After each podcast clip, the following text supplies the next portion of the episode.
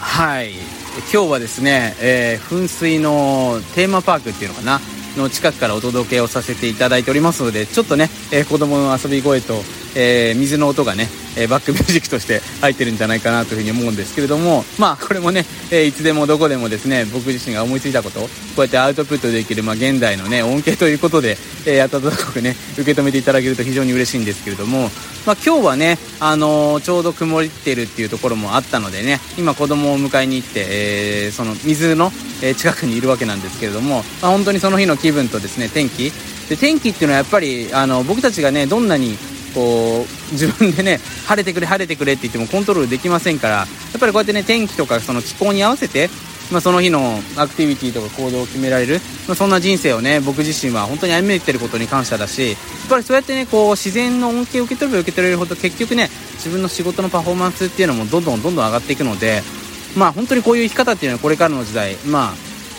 日本においてね必要になってくると思いますし少しでもねこういう生き方をする人たちがね、えー、僕の周りでも増えてくれたらなというふうに、えー、思っている次第でございます。まあ、そんな中でねちょうど昨日僕の、えー、投資の先生がいるんですけれども、まあ、その先生とねえー、まあ、公開収録をしていた時にですね、まあ、いくつかちょっと僕の中で、まあ、思い出したというか気づいたことがあったので今日はそれについてね話をしてみたいなというふに思っております。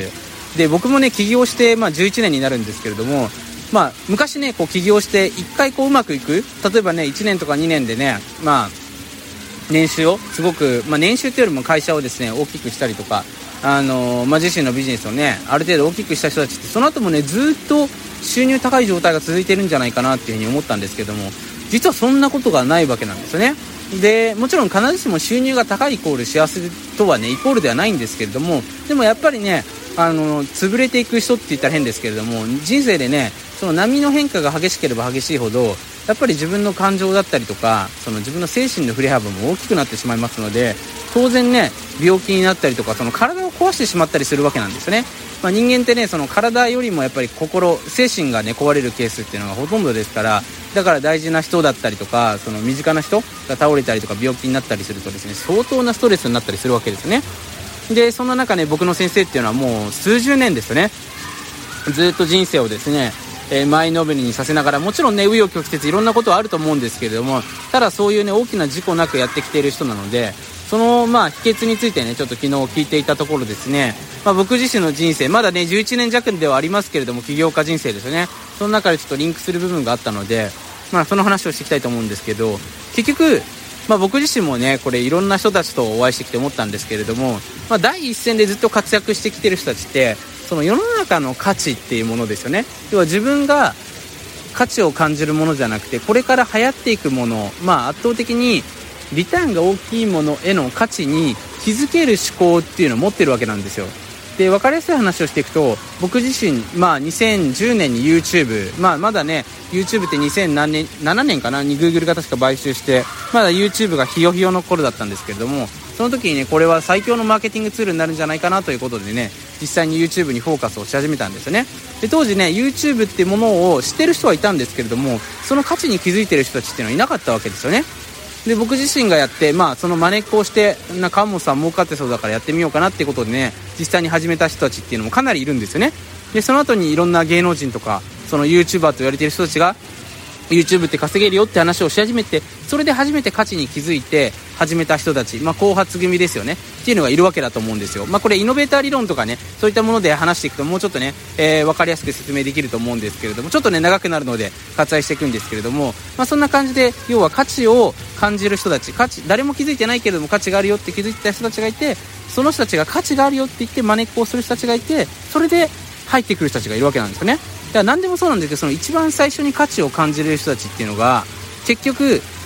一番恩恵を得れるんですよ。だから僕自身も当時ね YouTube 真似っこされたりしてねあの鴨さん真似っこしてる人いますよとかたくさん言われたんですけどもいやそれでも全然僕 OK だったんですよね。なんでかっていうと僕にはその YouTube が分かったっていうその見抜けた脳があったから